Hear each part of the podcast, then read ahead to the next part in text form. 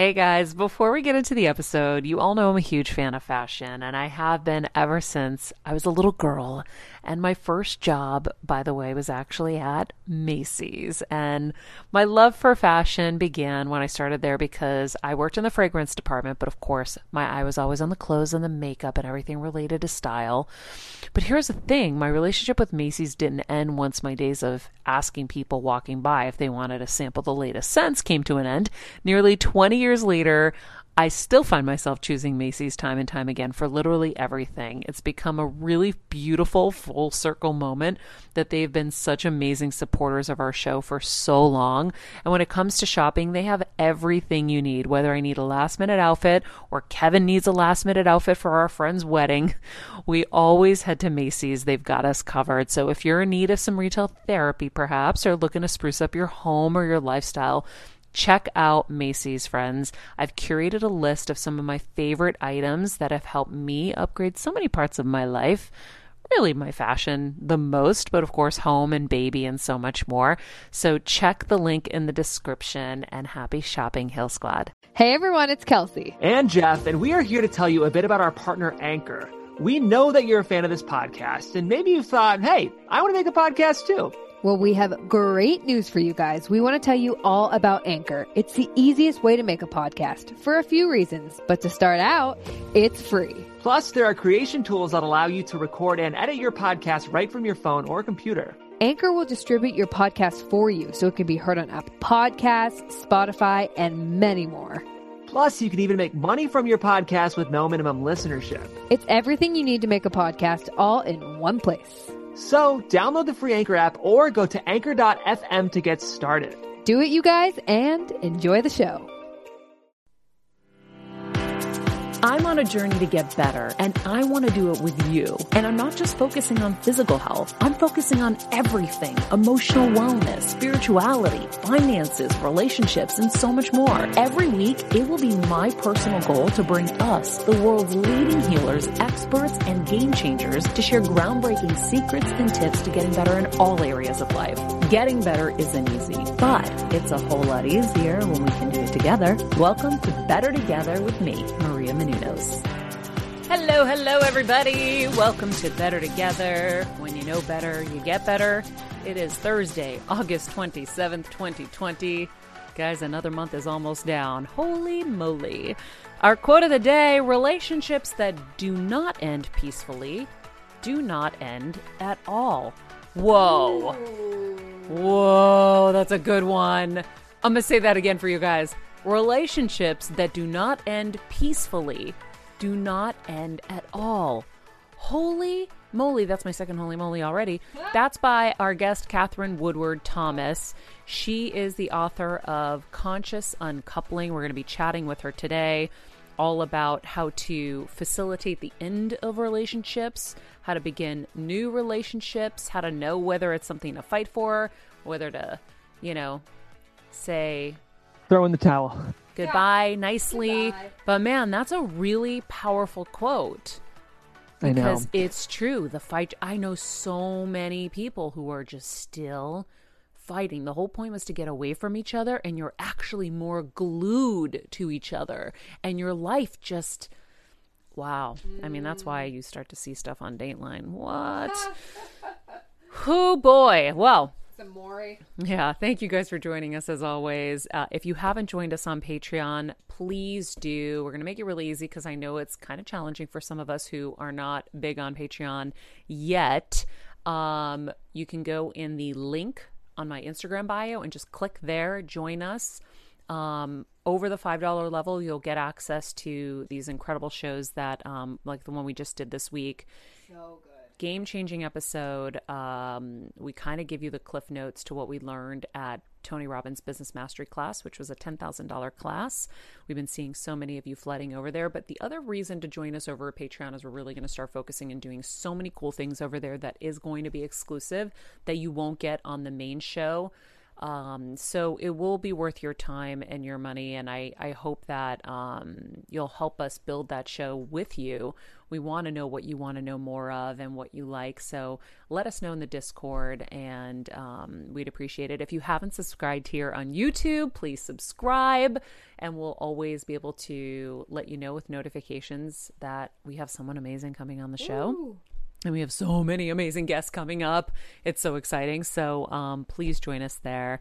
And uh, yeah, so um, today is an interesting day for me. Mm-hmm. It is the four year anniversary of the day I got the call about my mom's brain tumor.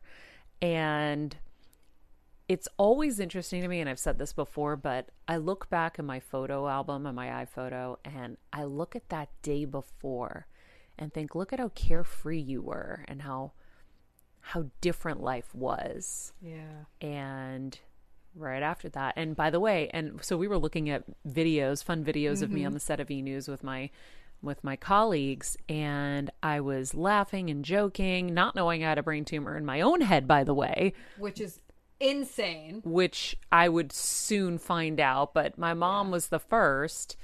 And so um, it's just wild to think when things like that happen, you get a life threatening illness or a disease or whatever. In those first, you know, moments, you're like, oh my gosh, you just think the worst. And here we are four years later. And here she is four years later. And I had a great conversation with her last night and she's um, cognitively better than she ever has been, which is amazing. Because as I pray for the miracles, like when she got her tumor came back in September last year, first I prayed for the miracle of make this tumor disappear. We got that. Then it was okay, praying for the um, cognitive return. Okay, we're getting that and pretty much have that, I feel like. Now it's praying for the physical return. So I kind of chunk it. Can't ask God for everything. Although our guest, our guest today, Katherine, says, "Don't bore God with little visions." she says to go love big. So um, Go big. I mm-hmm. am really grateful that we're here four years later and that I've learned as much as I have and been able to help other people diagnosed with brain tumors. I'm currently helping another one of our Patreon members right now as she's going through this. And that reminds me, I have to reach out to her today. Let me put a note somewhere. I got you. I got you. Sydney needs a call. I've been answering everything over email with her right now, but yeah, it's kind of it's kind of wild. So, um I mean, you guys are all troopers. I was saying this, Jeff. I was saying this Maria this morning when we were talking about it. It's like you, Kevin, your dad, you guys are Vikings, but she's a Viking. You know, it's yeah. she and that call last. I was there for the brief moment you guys, or for the first bit of you guys chatting, and just like, dang, dang, Yeah. she was incredible. Yeah, I was looking at my phone and um I instantly got on a plane Yeah. and I could see I was screenshotting all the things I was researching on the plane because they said they found a mass. So I started looking at the brain. I started looking at masses, at tumors. I was looking at everything, like trying to figure out what she had, what it could be, what I needed to start preparing for. And you think time is so different. Like I thought we were there for days in that hospital. We were on a plane two days later. So she got diagnosed today the 27th she was in the hospital i got there the morning of the 28th and by the 29th in the evening we were on a plane i Wow. thought i had insane. many nights in that hospital Huh. like but it was quick like i thought i was guttural crying for a lot longer than i Mm. was like you know first you go into like the you know trauma of it all and the shock and the fear the crying. And then i had to go in when you're on the go 24/7 like me guys finding ways to make life easier is so important for my health and sanity. And that's exactly what my friends at Macy's do for me. From working there as a teenager to now going to them for so many of my daily essentials it's been my go-to for so many years. And having everything in one place is such a time saver for me. With being a first time mom for a while now, as you know. I've had plenty of those, and being able to rely on them for all the things has been amazing. Plus, having everything in one place has made being a new mom just a little bit easier for me. So I know we're all focusing on our families, our health, hopefully, our jobs, and everything in between, but it's time to make your life a little easier. And to help you out, I've curated all of my essentials from Macy's for you and the whole fam. All the details are in the show notes below, or you can just click the link in the description to get your hands on them too.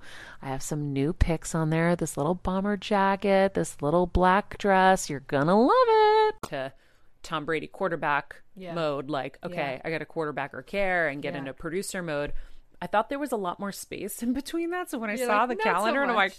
Wait, how in the hell were we on a plane by the 29th? Mm-hmm. Move fast, guys. Maria, what was like the lead up? Because I have so little experience with brain tumors besides obviously you and um, your mom, but like, was it she was having symptoms and you got it looked at? Was it a routine physical? So earlier that year, um, so that whole year, she was just really tired, like really tired. And we thought maybe she had a Lyme disease. She went and got tested. We thought, you know, there were different kinds of things like that. And then when I came home to visit, my uncle was very sick with cancer. We came home um, to visit sometime in the summer. And I remember going to the doctor with her. And he said, if this test comes back negative, we're going to test you for fibromyalgia. And I'm like, fibromyalgia? I'm like, my mom doesn't have that. P.S. I had no idea what fibromyalgia was, but I was like, like, not a "There's chance." No way my mom has whatever that is. And I remember going to SummerSlam in New York, WWE, and I had a conversation with this woman, um, Greek woman, and she was telling me about her stepdaughter who had a brain tumor and how she kept getting misdiagnosed. She had a sinus infection all the time. She kept getting misdiagnosed. And then she goes through this harrowing tale of how brutal this brain tumor experience was.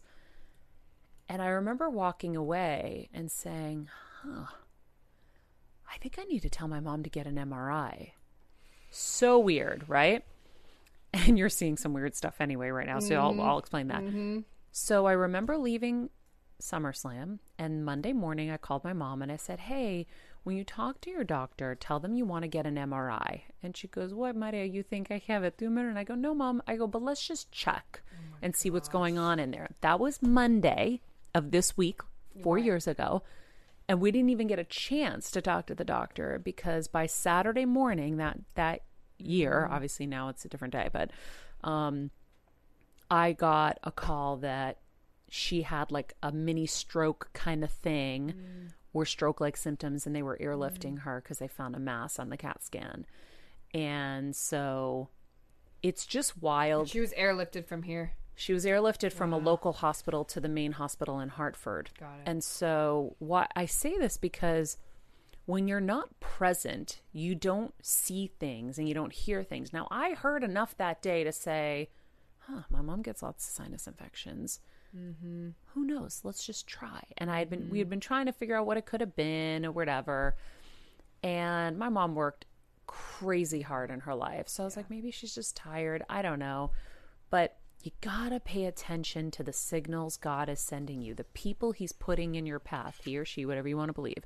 Um, and if it's not God and it's the universe, whatever it is for you, um, you gotta pay attention to those things because they're telling you stuff. Now, since then, I've really, really honed my listening skills and I'm really great at it. And I feel like I have such an incredible line of communication where even just yesterday I was interviewing someone and I asked God, I said, if you think if you think this isn't the right person for this position, I said, you got to give me a sign. And I'm like, okay, what's the sign going to be? No, not a butterfly. I use that all the time. No, not this. I go, put the check engine light on on the minivan. And So- back up because we had just gotten the minivan back from the shop. We just so there's got it no way. Yeah. Okay. We just got it fixed a couple days ago. Yeah. And so today, Kelsey and I get in the minivan and I see the check engine light, and literally I'm like, and she, I couldn't even speak for the longest time. And I'm like, because I thought of what's the craziest thing I could ask for. Wow. And Isn't that so wild. it, it's so wild. Now, when we sat down before that happened, we sat down, we were going to meet somebody, another person we were going to meet for this mm-hmm. position. And I said, Why do I feel like this person canceled on me? And so I look and they had just canceled on me. So I feel like I, I don't think I'm some exceptional intuitive. I do know I have intuition, but I think we all have it. We're just not listening and we don't have um, the patience to really kind of um, understand the messages that we're getting. But I know every moment of my mom's journey and my journey, I've been guided and I've been told. When I've asked, I've received. God, tell me what I'm supposed to do next with her. It would come in some form, whether it's a person, a video I would see just randomly on the internet, and I would connect the dots. So um, it's something that it takes a minute to kind of hone, but it really is helpful, and it's been helpful on our journey. And uh, and I'm I'm so grateful for um, the fact that my mom is still here with us because I know what a miracle. And she said that last night. She goes, Maria, I'm a miracle. and I'm just like, and at the end of our call, she's been so good cognitively that lately she'll tell me at the end, I just, Maria, I want to say thank you for everything you're doing mm. in case I forget. And I'm like, no, mommy, you don't forget. You remember. You tell me all the time. Okay, Maria. She's so cute. She misses you so much too. She, Yeah. she- Are you packing? You're like, no, mom, I'm not packing.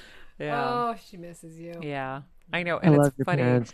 My um, my mom and my dad are bald now because he finally shaved his head in solidarity with her, and the two of them are hilarious, like my two little bald babies. Maria goes, Mom, I see you're still bald.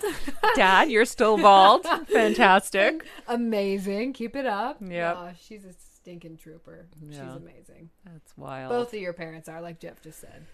So, um, I will say, in honor of what um, I learned from watching Katherine Woodward Thomas's videos, I'm going to not bore God with my small visions, and I'm going to envision a world that is peaceful, that is loving to one another, because I will also say it is very heartbreaking to see what's happening in our world right now Mm-hmm. and I don't know what to do other than to ask God for my biggest vision ever. Mm. So if you are feeling the same way, let's collectively put that energy out that we are all humans and we should all be treated with respect and kindness and mm-hmm. fairness and love and Be empathetic for one another. s- yeah the second we realize that we are all brothers and sisters we are all interconnected. And and we treat each other like that. We'll have such a different world. So that is going to be my new my new vision with god. So mm-hmm. with that Let's start our interview. Um, Katherine Woodward Thomas is one of the most respected thought leaders in the relationship space. She famously coined the term conscious uncoupling, which is a framework by which struggling couples can work toward the idea of completing rather than ending a relationship.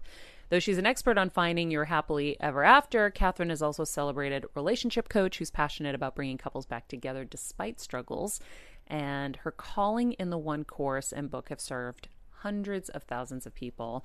Um, I'm so excited. Uh, thank you, Katherine, for joining us today. It's an honor. Thank you for having me. So, uh, I know that you're in Northern California. How are you holding up with all the fires? Well, we're in Berkeley, so we're safe from the fires, but obviously the air quality is bad, and we're heartbroken for our friends and Yeah. watching very closely and opening our home to people who need a place to stay. Oh, wow. Um, you had a very traumatic situation with your family um, growing up, and your it's pro- it's what's catapulted you into this work, obviously. So before we get into um, your teachings, I think it's always nice for people to understand that you get where they're coming from. Well, you know, I was like the least likely, excuse me, candidate to ever be a teacher on love and relationships because I had really toxic patterns. I had a tendency to, I mean, all through my adult years, how that played out was unavailable people, a lot of dramas, a lot of traumas. Um, I had a particular knack for getting involved in impossible love affairs, married people, engaged people, alcoholics, commitment phobic. A lot of codependency, a fascination with people who are very narcissistic and couldn't ever really be present to meet my needs. So I would say, and you know, meanwhile, I'm becoming a therapist. I'm founding a nonprofit organization. I'm a singer songwriter. I had a cabaret career in Manhattan. So, you know, when we have these patterns, it's not like our whole lives are falling apart. In some areas, we're functional, you know, and people and doing great things in the world. But I can track it back. And I think that we're all pretty savvy with being able to connect the dots with my mother did this or my father did that. In my case, my parents got divorced when I was quite young. They were babies when they got married. They got married because they got pregnant, which was not a great plan since they didn't actually love each other. And uh, and and they had a very antagonistic, angry divorce that lasted for years and ended with uh, what we call parental alienation, where I lost connection with my beloved father, who I loved more than anyone on the planet. And I think that that was a very defining experience for me because there were decisions I made about myself that I wasn't lovable, that I wasn't valuable, because uh, she, in particular, the story is that he owed back child support and she threatened to sue him unless he gave up parental rights. And so he gave up parental rights. And how I interpreted that as a 10 year old was that he sold me mm. and that I wasn't valuable to him.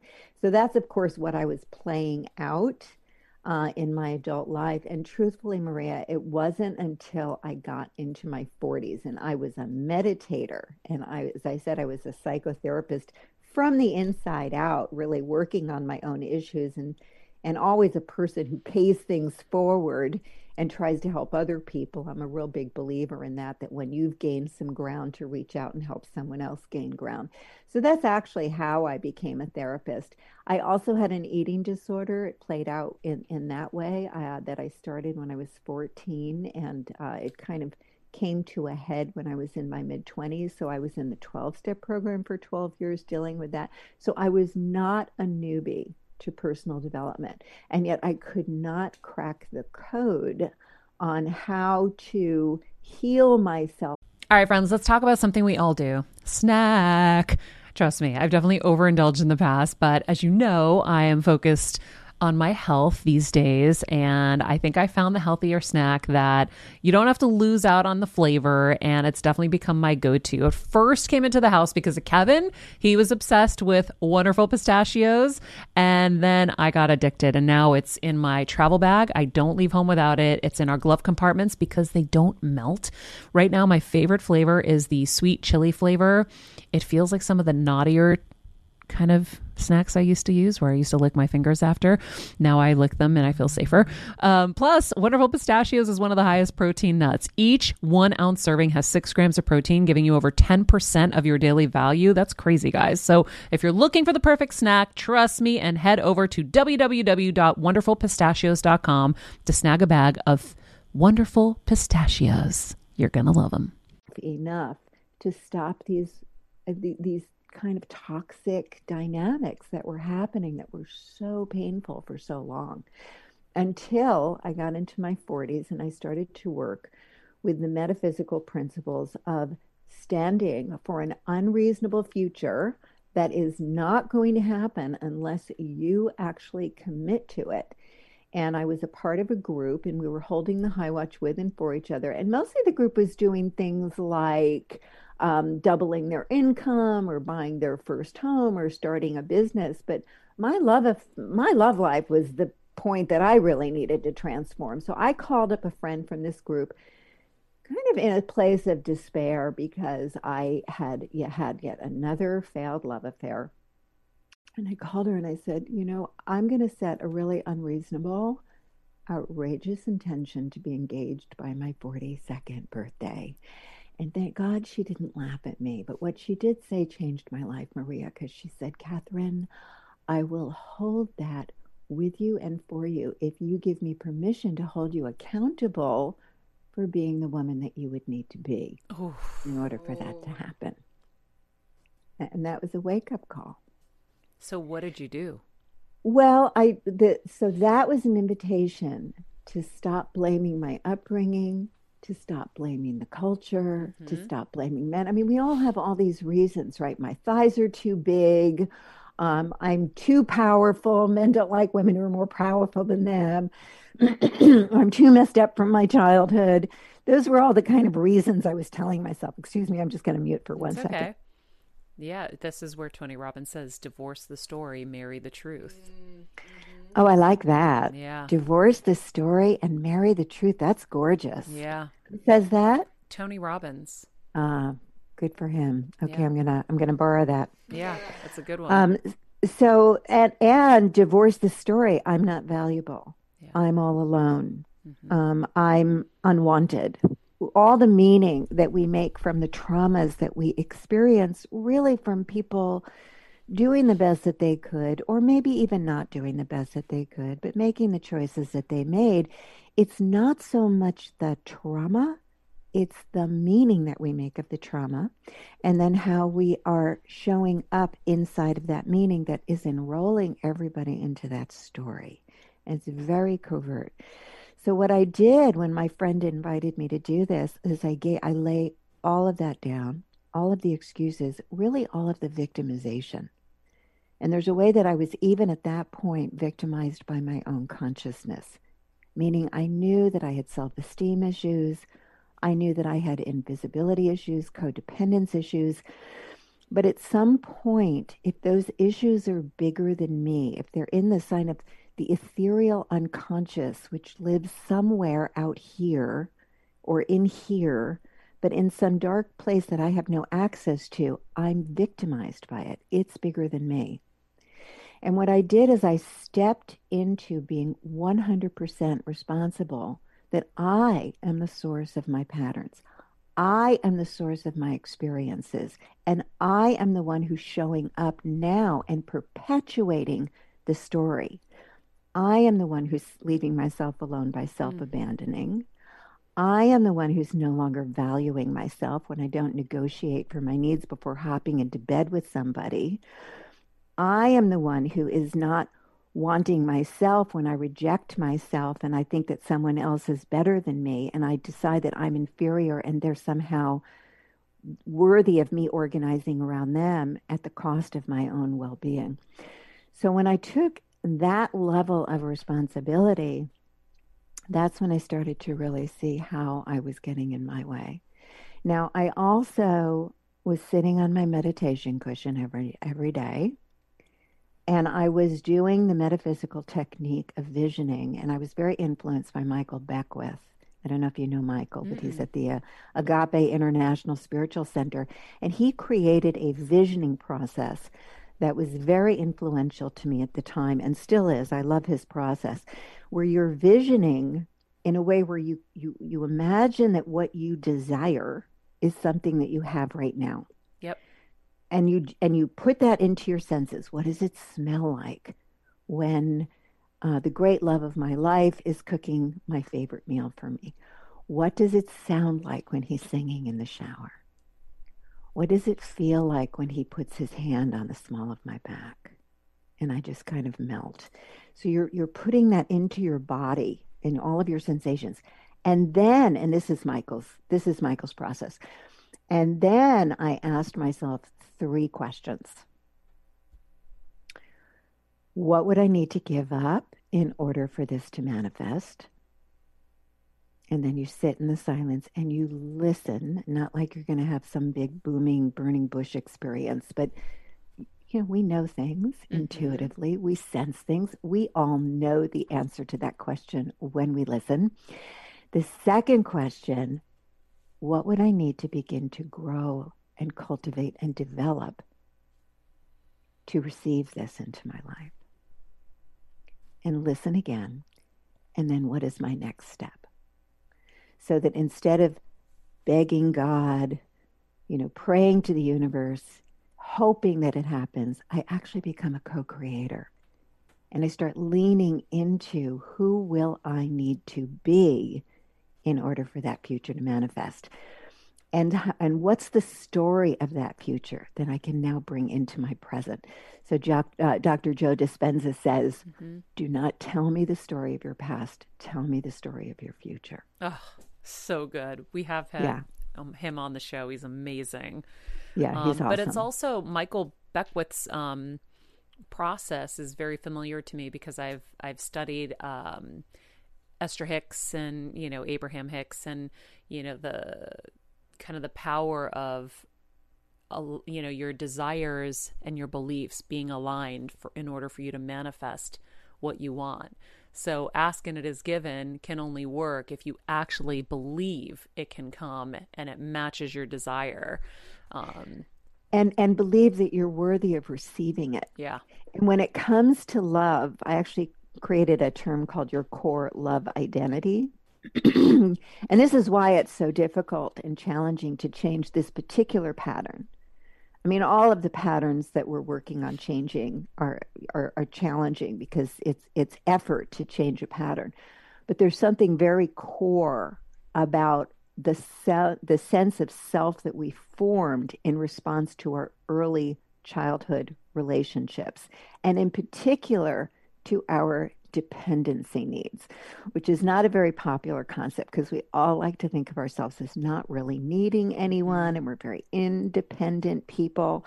But the truth is is that nature really has designed us to be interdependent. And when we start to care about someone in an intimate way and we begin to form an intimate partnership with that person, our dependency needs will kick up. And if we had early caregivers who were untrustworthy uh, in some way or even had ill intent in some way, that that's when we go into I am not safe here or a core I am not loved. And so I have to constantly try and earn love or try and prove love or try and give love to try and get it. So all of the kind of core patterns that we have really boil down to this whole sense of self. So the beliefs that we have being aligned with the desires, it's really having a almost a pre-conscious knowing in your body that I am worthy of the love that I desire. I am already deeply loved by all of life. I, it's evidence that um, I am wanted, that, that I am here, that life has conspired against the odds to get me here, that I have the power to keep myself safe, right? So it's it's it's and a lot of the beliefs that we formed back then maria are outside of language mm. because they were formed when we were in the crib or even in the womb. Or even too young to really be able to articulate what was happening. Exactly. Exactly. So our challenge is to begin to put language to the felt sense in, in our body of what what where we go at the level of identity when we get quote unquote triggered. Who and and there to to every I'm alone or I'm not wanted or I'm not safe, there is a corresponding belief about others. So inside of the I'm not valuable, other people are better than me. Or inside of the I'm alone, everyone always leaves me. Mm. I remember my mom always struggling with her hair. It's frizzy Maria, my mom would say in her Greek accent. Diehis, what do you have? I tried so hard to find her products. I wish I could share these products I'm using now with her because I know she would be so happy to finally have good hair days. I've always believed that hair is a woman's best accessory, and with Ouai's new anti frizz cream, you can ensure that your hair always looks its best without the frizz stealing the spotlight. It's a lightweight cream that not only provides immediate frizz control, but also helps prevent heat damage. And get this, it lasts up to 72 hours. That's three whole days of frizz free, gorgeous hair. Ouai seriously has some of my favorite products for taming the frizz. Pro tip one of my biggest discoveries is using the Ouai hair oil on the ends of my hair before I dry it. Let me tell you, it's a game changer. Once it's dry, my hair looks so smooth and polished, I don't even need to do anything else. It is incredible. I love it. Frizz free, up your schedule with Ouai. Go to the Ouai. T H E O U A I dot com and enter the promo code Heal Squad for 15% off any product. That's the Ouai, T H E O U A I dot com, promo code Heal Squad. Trust me, you won't regret it. I'll never uh, no one will ever really show up for me, which is, of course, the foundation for getting entangled with married men because if you're centered there, and this was what was happening for me, centered there, it didn't even occur to me in the early stages of attraction to assess whether someone could actually be there for me. It was such a, you know, we, we don't have beliefs like they're a cognitive thought. It's just the water we swim in. Of course, no one will ever be there for me. It's just an expectation. As much as the air that we breathe, if I breathe in, there'll be oxygen for me. So, you know, part of the task that we have, and it sounds cumbersome right now, but I, I assure you it's not, that once you begin to ask the right questions of yourself and you just take a bit of time to get conscious, they're right there. Mm-hmm. They're right there. What's the feeling I have in my body when the pattern runs again? Where is it in my body? And what's the I am? And it'll be right there. And then you say, How old are you, sweetheart? You just talk to that part of it. How old are you, angel? And that's where you get to tell that younger you, no, honey, it's not that you're all alone. You're first of all, you're not alone because I'm here. You're not alone. You were never really alone. It's just that your mother was 18 and scared and distracted and, and upset and afraid and, and certainly not ready to be a mother. That's what the reality was, but that had nothing to do with you. Let me tell you about yourself. Right. So, and also the, the, there are pieces in the second question. What would I need to grow and develop? Well, if you've grown up with this I'm alone sense, you, you never actually know how to do things like navigate conflict well in a way that roots down love as opposed to is the beginning of the end and destroys love. So there's actually missing development that keeps the pattern in place. So when you're able to wake up to the deeper truth, then you also say, what's the development I need to engage to graduate from this pattern? What's the I am part? So the I am is so the I am I am deeply connected to everyone. And I did not come here to be alone. I came here to love and be loved and I have the power to create happy, healthy relationships that last over time. I have that power. Wow. I have an idea that you probably have already done, but you have such an incredible vocal tone mm-hmm. and calm demeanor that makes someone feel so safe that I feel like you need to do a meditation that walks us through those questions and gives us the pause to come up with the answers. Like if you just walked everybody through that process because it's it's a lot for someone to, to get into this place and to you know, once you find the time, you're like, wait, what was the question? I really feel like that would be really cool. I'm happy to do that for you guys. I think it would be amazing. Yeah, um, thank you. I mean, I do it in my classes and we do it all the time together. Yeah, but um, you probably but have right. an app or something. I feel like I like I just signed yeah, yeah, up yeah. for this app called the Breathing Room. Are you familiar with it? No. Oh my lord. Um this woman, I was obsessed with her meditation. It was called the Soul Sync and all of a sudden she left YouTube and I'm like, where is it? I need her. I need her soul sync and her voice was perfect. And I found her. She created this app called The Breathing Room and her voice just calms my whole body instantly. And I go into wow. a whole meditative trance and it's amazing. But now you have the ability to do that, but also to help us find the answers to these massively life changing transformations. It is life changing and and here's the thing. I mean i'm a therapist and i love therapy. And i think that therapy is gorgeous. And some of the most sacred moments of my life have been sitting in that conversation with people. But therapy is not necessarily necessarily the technology of transformation. Mm. and it's and it's a different uh, process to manifest a miracle. And i'm going to call a miracle something that you've never been able to create before there's a difference between healing, which healing trauma, which we need to do, and actually declaring a future that's not going to happen and living into that future and, and, and actually co creating that possible future. And um, there's a there's a, a term that I love that um, that Hazel Markus uh, at Stanford created with Paul Nurius called the possible self, where you're you're stepping into the possible self of that future, and you're living into that future. And the, when you do that and you start identifying the new ways of showing up from that future, your life changes fast. So, you know, those of us who've been doing our work for years, we, we understand the value of healing trauma and the slow and steady countable progress we're making. But this is this is a shift like whew, mm-hmm. like that. You can shift it in an evening where because here's the thing, beliefs are relational. There's only so much we're going to do just sitting writing in our journals yep. or even talking about it with our therapist. Beliefs are relational.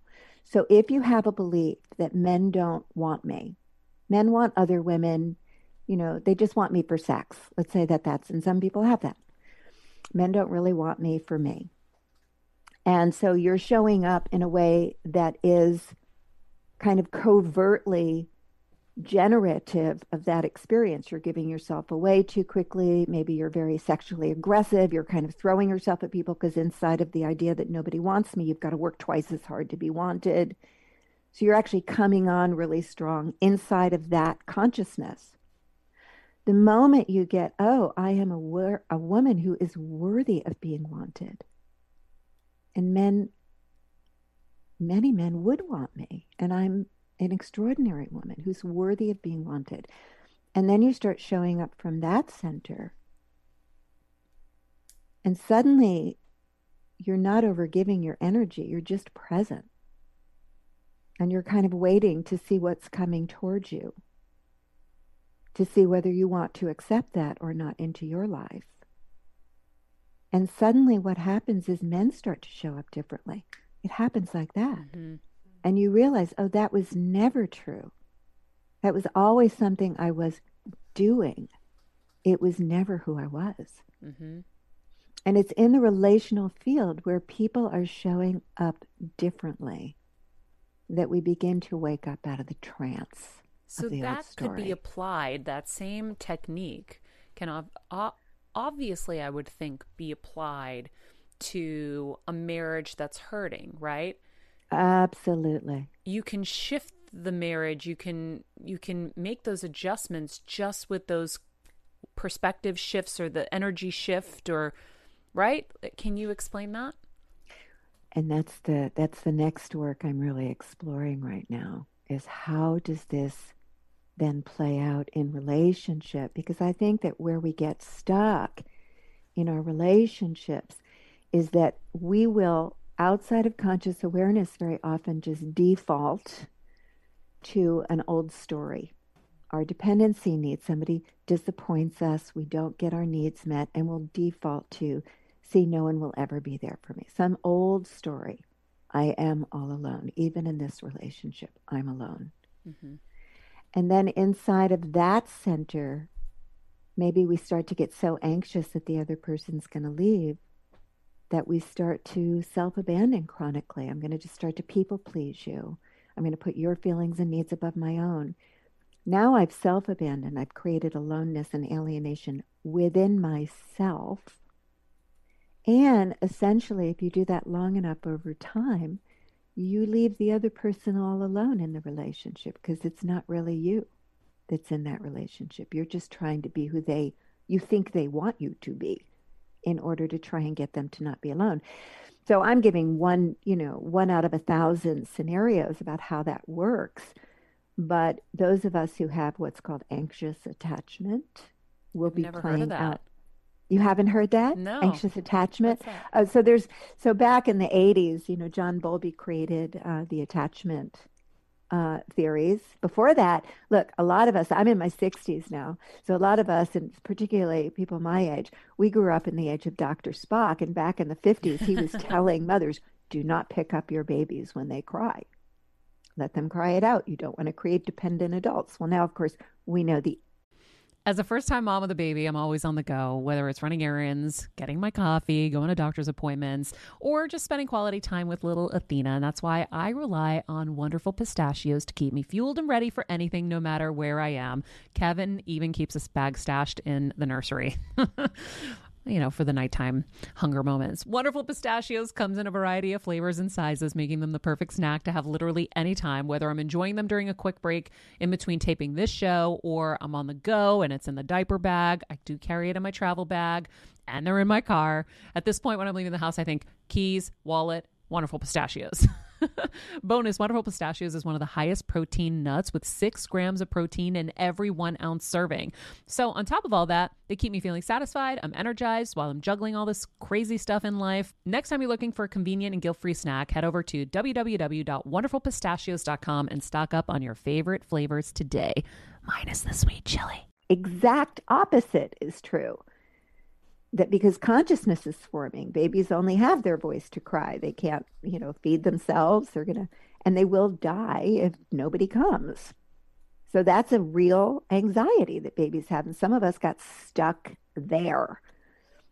Wow. So we'll do anything to not be abandoned. And, and abandonment might even, for those of us who have this at an acute level, which I did, uh, those of us who have this very severely will get that anxious just even when someone's not happy with us.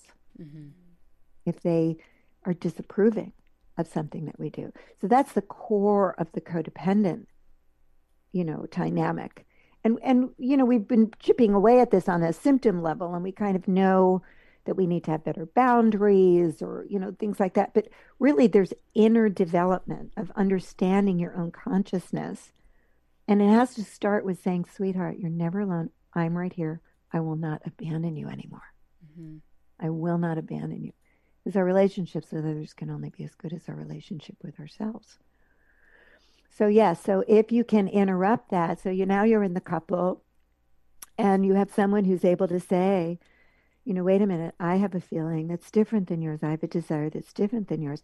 One of the hallmarks of he- happy, healthy love is the ability for someone to uh, tolerate being disappointed and not withdraw love. Ooh. Ooh, right? That's a good one.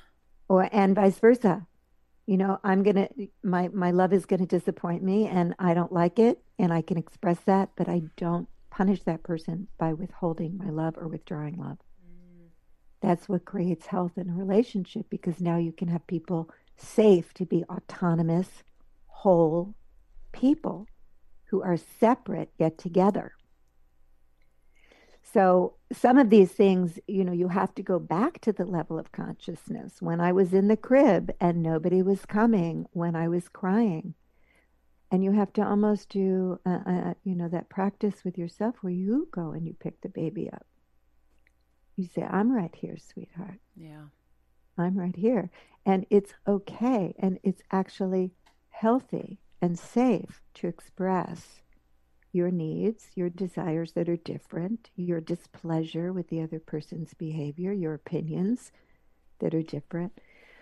And so you create, when you start to pattern interrupt how the dance step goes, it gives the other person a chance to grow too. And if you're really good friends, which hopefully we're all aspiring to, you can actually tell each other what the triggers are. Wow, I'm I'm just you just ooh, you didn't like what I just said and now I'm in an I'm bad story and I think you're going to be mad at me and leave me. That's wow, I'm 4 years old right now. Hang on, let me find my adult so I can respond wow, to what you just I did. love that. Let me find my adult.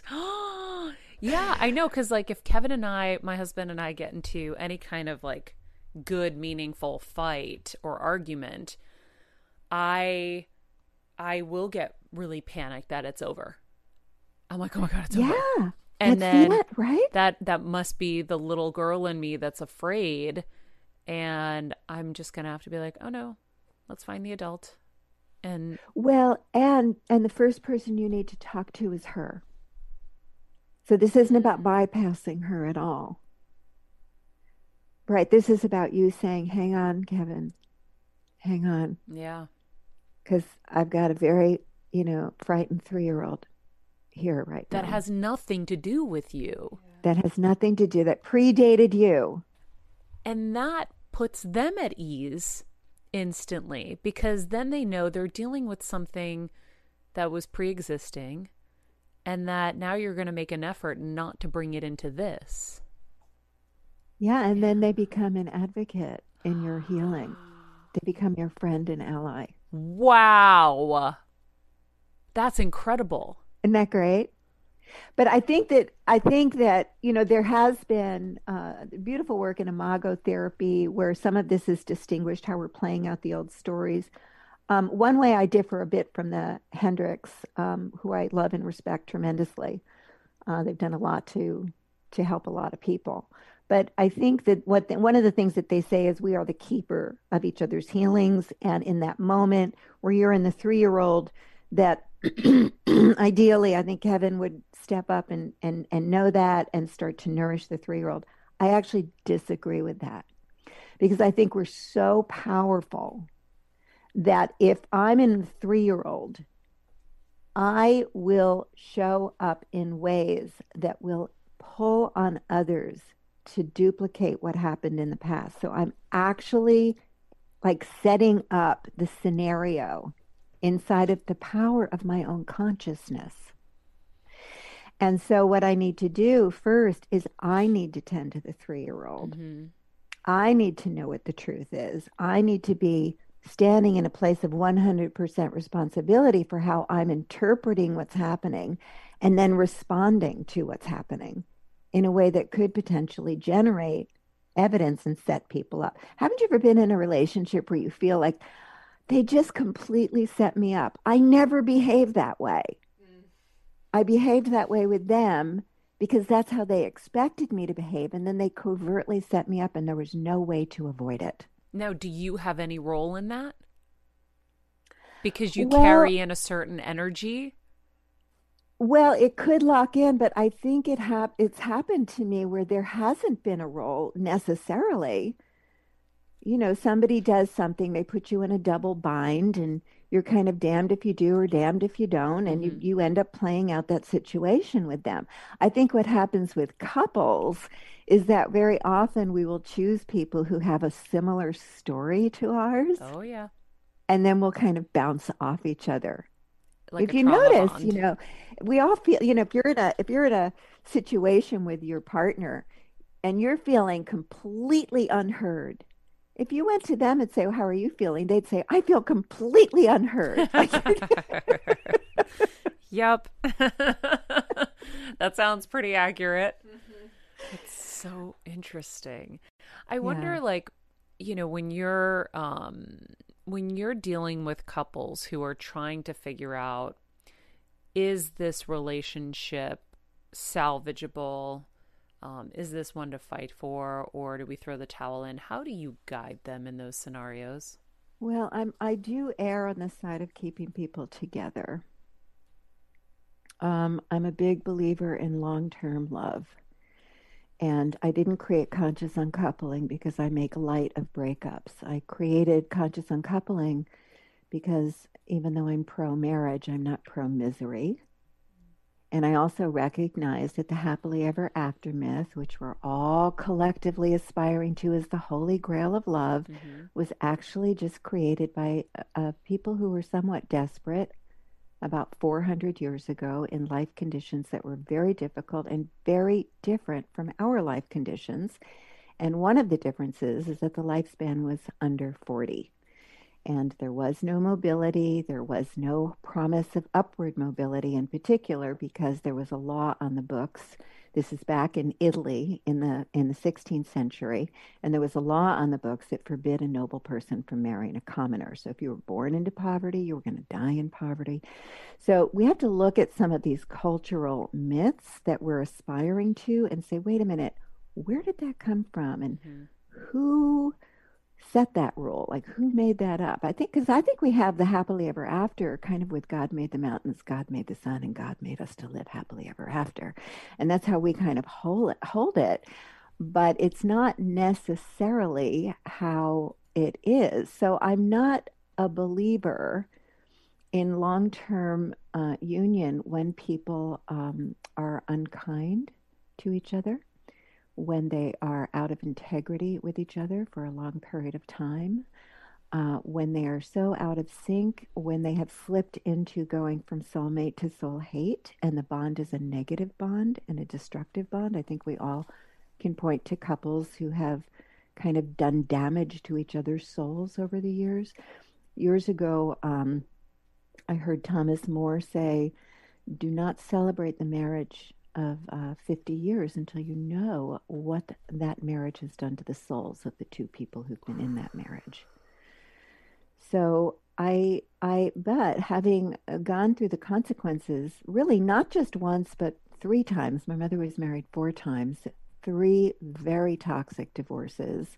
So much so that um, the third divorce, uh, she divorced my stepfather when I was 25. He he just recently passed. God bless him. Um, but up to about six months before he died, he was still calculating how much money my mother owed him and threatening to take her to court. So I understand toxic divorce. Yeah. Well, do you I think that- that's why maybe you are more of a fan of staying together because you know how painful the exit is? Well, it's why I created uh, not not a pain-free exit because I we're not designed that way. If we lose someone we love, we will always feel sad. But a toxic-free exit Yeah. where it has dignity and respect. By the way, most people think conscious uncoupling is only if two people are going to do it together. It's actually written for the individual because completion isn't just about the physical completion. It's not just about giving the keys to the condo back. Completion is about truly being at peace and having internal closure. Merrit Malloy once said, Relationships that do not end peacefully do not end at all. I know we started the show with that quote. I mean, we thought it was your quote. Now we know it wasn't your quote, but um regardless it was it was an amazing quote. I think um you know, did you see the movie The Marriage Story? I think it was called Marriage Story. Did Oh I my did? lord, how poignant was that? How how real was that? And and don't you wish like you could find a way to be in the middle of all of them so that you could just give them this route? Well, I, I want to I, I want a sequel to the marriage story, which is two people who've actually gone through conscious uncoupling together as they're going through it, because the story doesn't have to go like that. And what to me that movie portrayed was you have two really good people who are starting off with the best of intentions. And still, it became this horrible, gnarly knot that did great damage to the souls of the two people who were separating and to their child. So that's what conscious uncoupling is avoiding because we don't know how to do this well. See, inside the happily ever after myth, we just have it that it's bad and wrong to separate. And so we never learned how to do it well. Mm, But there is a way to do it well that's much more elegant, much more generous, much more um, contained and kind. And, and that's actually what that offering is. And I will tell you, Maria, that when I when I created it, I first created it as an online course, and I had maybe a thousand people through the course. When Gwyneth got wind of it, and she popped it into the lexicon, and the next day it was in the dictionary, and uh, the the dictionary definition was changing the face of divorce in the 21st century. And I swear I could have died then and there. I was just so fulfilled and happy yeah. that I would have contributed something that corrected the deepest wounding I had suffered. And I, I think that that's what we're all here to do, truthfully. Yeah. It's amazing. Well, I was saying earlier how you talk about um, don't bore God with your little visions, right? Go big. and I wonder, was that something that you ever put out there? Um, what that you mean in a book or something? No, What? did you ever Don't put out there with God that you wanted to be able to fix this for people? Oh, that's interesting. I will tell you that from a very young age, and I haven't really ever been able to figure out where the source of this came from, but I have had a burning desire to contribute goodness to the world. mm-hmm. healing, light, and love. As a matter of fact, I had my I had a spiritual awakening when I was 14, which is a very fancy way of saying I was you know, I was a pretty messed up kid because I you, you now know my playing field. So I I was actually scheduled to go and do drugs. I was I was uh, I was an at-risk kid. So I was smoking by the time I was 10 and doing drugs by the time I was 14 and you know, sleeping around by the time I was 14 too. I was quite troubled and uh, and I was supposed to go to this party where we were going to do some hard drugs, and then the girl got sick, so I had nothing to do that weekend. And I had a friend invite me to a little church service that she went to, and I because I had nothing to do, I went.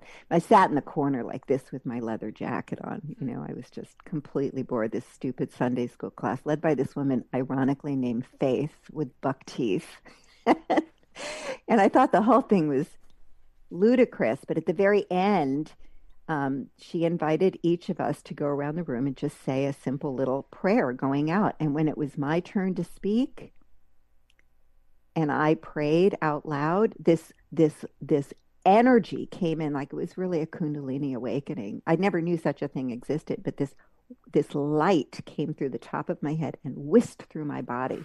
And from that moment forward, I knew that there was something larger than me and that I was not supposed to destroy myself. So I actually stopped doing drugs, which was great. It saved my life. That that was it.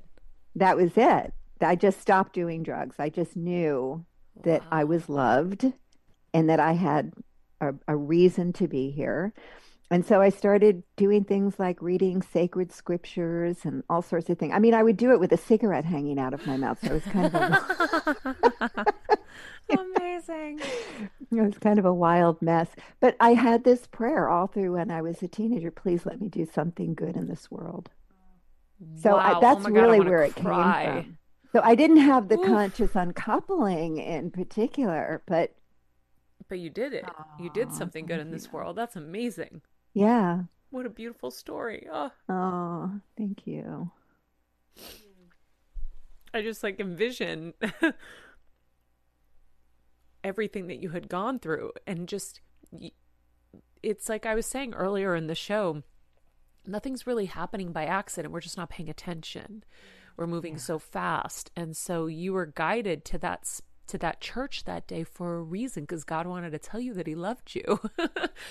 That's crazy. And or, that I shouldn't destroy myself with drugs. Yes, and that you had I've a still higher purpose. Done hard drugs to this day.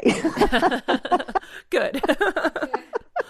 um, but I think it's um it's kind of full circle for what we were talking about earlier. It's it's really amazing, and your work is amazing, and I um I, I have so many other things that I, I would love to get to at some point with you. We can have another session, especially with your new book, because I I can see where you're going with it and it's yeah. it's powerful stuff. And I think, you know, we all have traumas, we all have we've all been victimized in different ways. But right. you know, as as Tony says, divorcing the story and marrying the truth, as hard as it is, it actually is a shorter time period of hard and a longer period of easy rather uh-huh. than having the hard long that you will continue to live through if you continue to be attached to that story. That's right. That's right. Beautifully said. So, thank you so much. Wow, this was a beautiful conversation and I'm obviously very moved. So, thank you so much for taking the time to be with us today oh, and share all welcome. of that knowledge and um, I look forward to another chat with you. Thank you. Thank you. All right. Whew. Man. Wow. Every day, guys. Wow. Every day. Woo. I have so many good things from her. I mean, wow. taking it up a notch wow. every day. That's wild. I love I love that. I would read the scripture, but with the cigarette hanging out of my mouth. Yeah. But, damn. It's just it's she spoke so purely to the fact that you really like you said if you listen and you schedule your think tank time, right? Yeah. You listen, you look around. You can really you can change yourself. Not only change yourself, but you can change everyone around you. You can yeah. really give back and I don't know. So cool. Gives me chills. Jeff is so moved he's speechless. Well, I just loved when she said, "Do not celebrate a 50-year marriage until you mm. know what that marriage has mm-hmm. done to those people's souls." Mm-hmm. Whoa, mm-hmm. that Right? was like, I think what's so beautiful about her work is like, I think when people hear about conscious uncoupling, they assume she's like a pro-divorce relationship expert Yeah. Mhm. or whatever. You know, it's so easy to, especially because the idea of conscious uncoupling has been kind of hijacked by the culture. I feel Mm-hmm. but she's totally this really really firm believer in the beauty of love and Yeah. i think what she's doing is advocating for self-love first which Yes. allows for love in a couple Mm-hmm. but giving people permission to walk away if it's damaging their souls that's so important I love it. Well, thank you guys as always for joining us. Um, I uh, I think we should ask her, by the way, to do that meditation. I was giving it as like kind of an idea for her. But since she was so excited to do it for us, I think it'd be great Yeah. for our audience to be able to have that kind of have someone walk them through Yeah. those steps. So, Jeff, if you would ask her to do that, that would be When amazing. You said that I was like spot on that voice you could just lay and listen to forever. hmm well, i'm thinking maria maybe for our patreon we've been wanting to put more exclusive kind of bonus content Yeah. there so Wait, for wasn't who are Katherine the one that was giving the course away for one of our Patreon members? yeah she is Hello, you want to like share that with everybody? Hello. this, is, this is unbelievable so Jeff's like, yes, now I remember. Yes, here I am. I uh I have it in the end here, but she's giving away a calling in the one coaching class. It's her class. So she offers an eight week course. It's a four hundred and ninety five dollar value. wow. And she's giving it away, eh, which is unbelievable. It's uh, two hours for eight weeks every day via Zoom. You're meeting other people who are going through the journey with you. But it's about, like she says, doing the important self work you need to call in the one. It's partially based on her best selling book. So again, that's an eight week course valued at four hundred ninety five dollars. Wow. And one of our patrons is being given it for free. So It's crazy. Jeff and I are joining Patreon, and we Yep, are. I love I'm like, it. I'm in. I have to say, my one other thing that I loved that she said because it tied back to Tony was asking the right questions. Yeah. yeah. It's like you can discover so many things if you just ask the right questions. Ask the Ooh, right questions. All right, it. guys. Thank you so much. Follow us at Katherine Woodward Tom, T H O M, on Twitter, at Katherine Woodward Thomas on Instagram. We'll put all of this in the summary so you guys can just click and find her. Uh, at Jeffrey Crane Graham, at Kelsmeyer too, at Maria Menounos. And remember, be nice people, make good choices, and be present.